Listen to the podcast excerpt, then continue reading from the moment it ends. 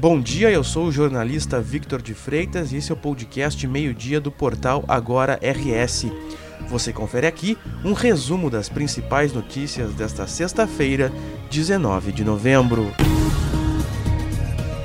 Às vésperas do 20 de novembro, Dia da Consciência Negra, completa um ano hoje a morte do cidadão negro João Alberto Silveira Freitas.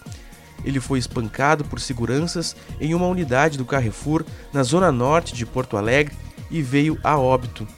Além da grande repercussão, o caso levou ao indiciamento e à denúncia de seis pessoas por homicídio triplamente qualificado, com dolo eventual, com motivo torpe, meio cruel e recurso que dificultou a defesa da vítima.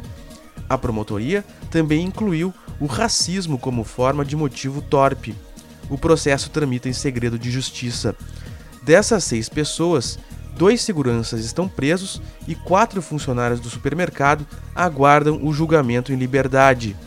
Entre novembro e dezembro, o segundo juízo da segunda vara do júri do Foro Central de Porto Alegre promove audiências de instrução do caso.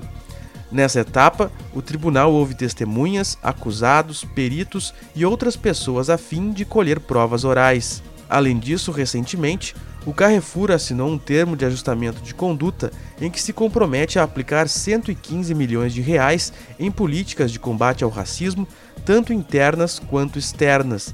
Já a Vector, empresa terceirizada que prestava o serviço de segurança no estabelecimento, também assinou um acordo semelhante. Denúncias de caso de discriminação racial podem ser feitas em qualquer delegacia de polícia, assim como pela delegacia online e pelos telefones 100 e 181. Também está disponível o WhatsApp 51 98444 0606. A Delegacia de Polícia de Combate à Intolerância, a DPCI, inaugurada menos de um mês após o crime no Carrefour, funciona na Avenida Presidente Franklin Roosevelt, 981, em Porto Alegre. A delegacia atende nos telefones 51 3224 6086 e 51 3338 6440. Além de crimes raciais, o órgão investiga discriminações referentes a questões de etnia, religião, procedência nacional, orientação sexual, identidade de gênero ou em razão de deficiência.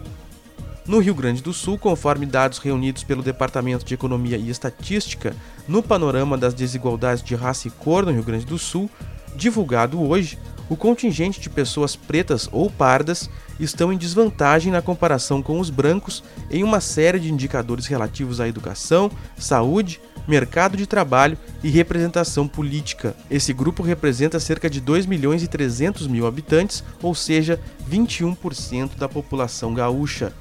A pesquisa indica, por exemplo, maiores taxas de analfabetismo entre negros do que em brancos, diferenças significativas nas taxas de ensino superior completo, maior distorção idade séria entre negros, número que se refere aos alunos que têm idade acima da esperada para o ano que estão matriculados, maior risco de óbito por Covid-19 entre pessoas com mais de 60 anos e maior taxa de desemprego entre negros em relação a brancos.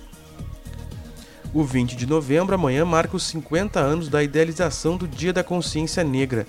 Para celebrar a data, a Secretaria da Cultura do Estado preparou uma programação. Uma das atrações é um concerto com quatro solistas negros da Orquestra Sinfônica de Porto Alegre, a OSPA. Ocorre também o segundo Festival de Cinema Negro em Ação. O evento promove obras audiovisuais produzidas por pessoas negras.